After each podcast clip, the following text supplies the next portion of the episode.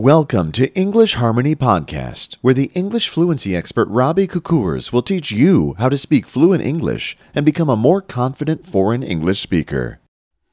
Hi guys, hello boys and girls, and hello my dear fellow foreign English speakers. It's me, Robbie from EnglishHarmony.com, bringing you another video message, which is going to be uploaded onto my YouTube channel, and then it's going to be embedded into a blog post on my blog, EnglishHarmony.com, and then I'm going to promote it for my Facebook followers, my Twitter followers, my LinkedIn partners. So basically, this message is being sent out for everyone who is interested in spoken English improvement, basically, right? That's what the whole thing is about. And uh, today's video is about the fact that not everyone, right? Listen to this carefully, guys. Not every English speaker out there uses the very same means of expression, right? And the reason I'm saying this is because I'm cranking out all these idiomatic expressions. If you head over to my blog sitemap page, you may want to click on this link here, right? EnglishHarmony.com forward slash sitemap dash page, if I'm not mistaken, right? Anyway, I'm going to look it up later on and then I'm going to embed that link right here. So it mightn't be the same exact link that I just said, but you're going to be able to click right here, just like I said, right? And you'll be able to see all those hundreds upon hundreds of videos and blog posts and a good chunk of those is idiomatic expressions right?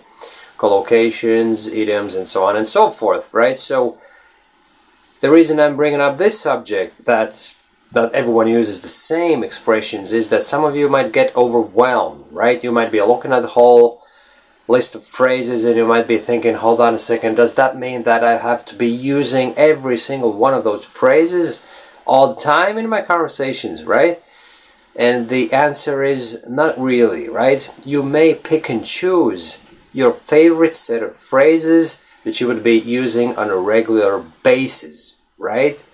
And uh, if you observe the way native English speakers speak, you will also realize that certain people use certain phraseology more often than not, right?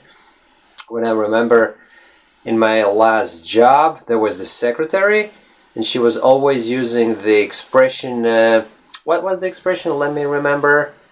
Um, that kind of a way right? So she would basically explain something and then in the end she would stick the phrase that kind of a way right? And that was a peculiar phrase to her I haven't actually heard anyone else using that phrase, right? Obviously, I'm not saying that just by using that one phrase you're going to become a fluent English speaker. Not at all. I'm just saying it to illustrate the fact that not everyone uses the same pool of expressions, right? And uh, let me think of another example. My former instructor, right, in the college that I'm currently attending, was always using what was the phrase? He used a couple of very, very interesting phrases. Can't remember, to be honest with you guys. Totally slipped my mind. But you get the drift, right?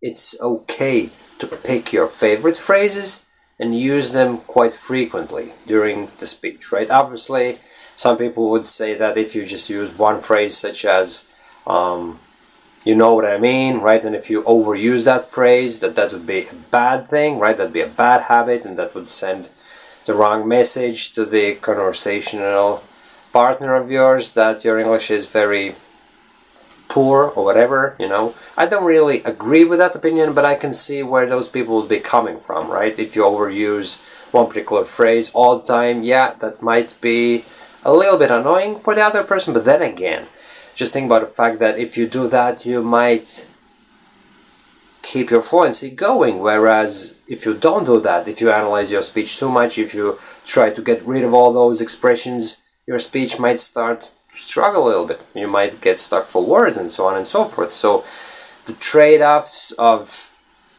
using such phrases, I don't think that they that they outweigh the benefits that you get by using this, those phrases, right? Basically, I think that the benefits of using these expressions by far outweigh the possible negative consequences, if you know what I mean, right? What I just said was a little bit confusing maybe, but all I was saying was that just go with using a couple of phrases if that makes you feel comfortable, if that, that gives your fluency that's so much needed flow, right? If that gets you into the rhythm, and just stick with those phrases, okay?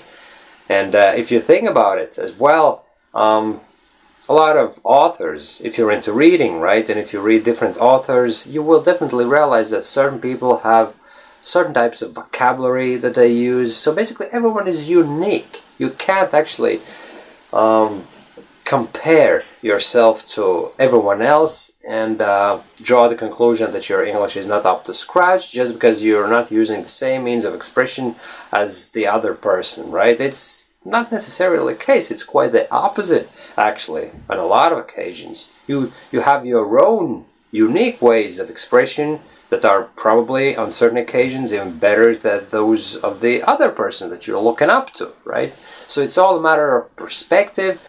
So by all means, guys, just pick and choose a few expressions. Typically, they would be sentence starters that would help you to get your speech going, right? And obviously, when it comes to the rest of the speech. I'm not saying that you only have to use like three or four idiomatic expressions and that's it. That's not at all what I'm saying. I hope that you get that as well, right?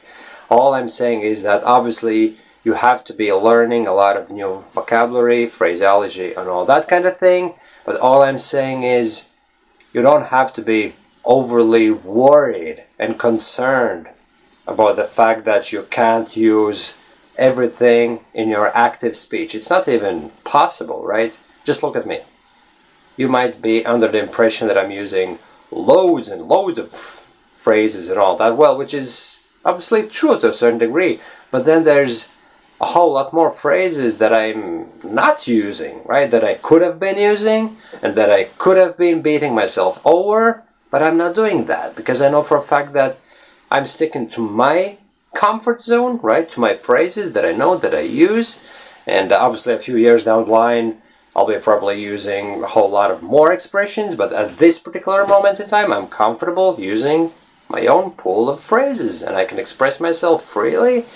And uh, that's the way I roll, and I, that's the way I suggest you roll, my friends. So if you have any questions, obviously, about this topic or about um, improving English fluency in general, please don't hesitate getting in touch with me right here in the comment section below. And obviously, if you like this video, don't forget to like it and don't forget to subscribe to my channel if you haven't already done so. So thanks for watching and chat to you soon. Bye bye.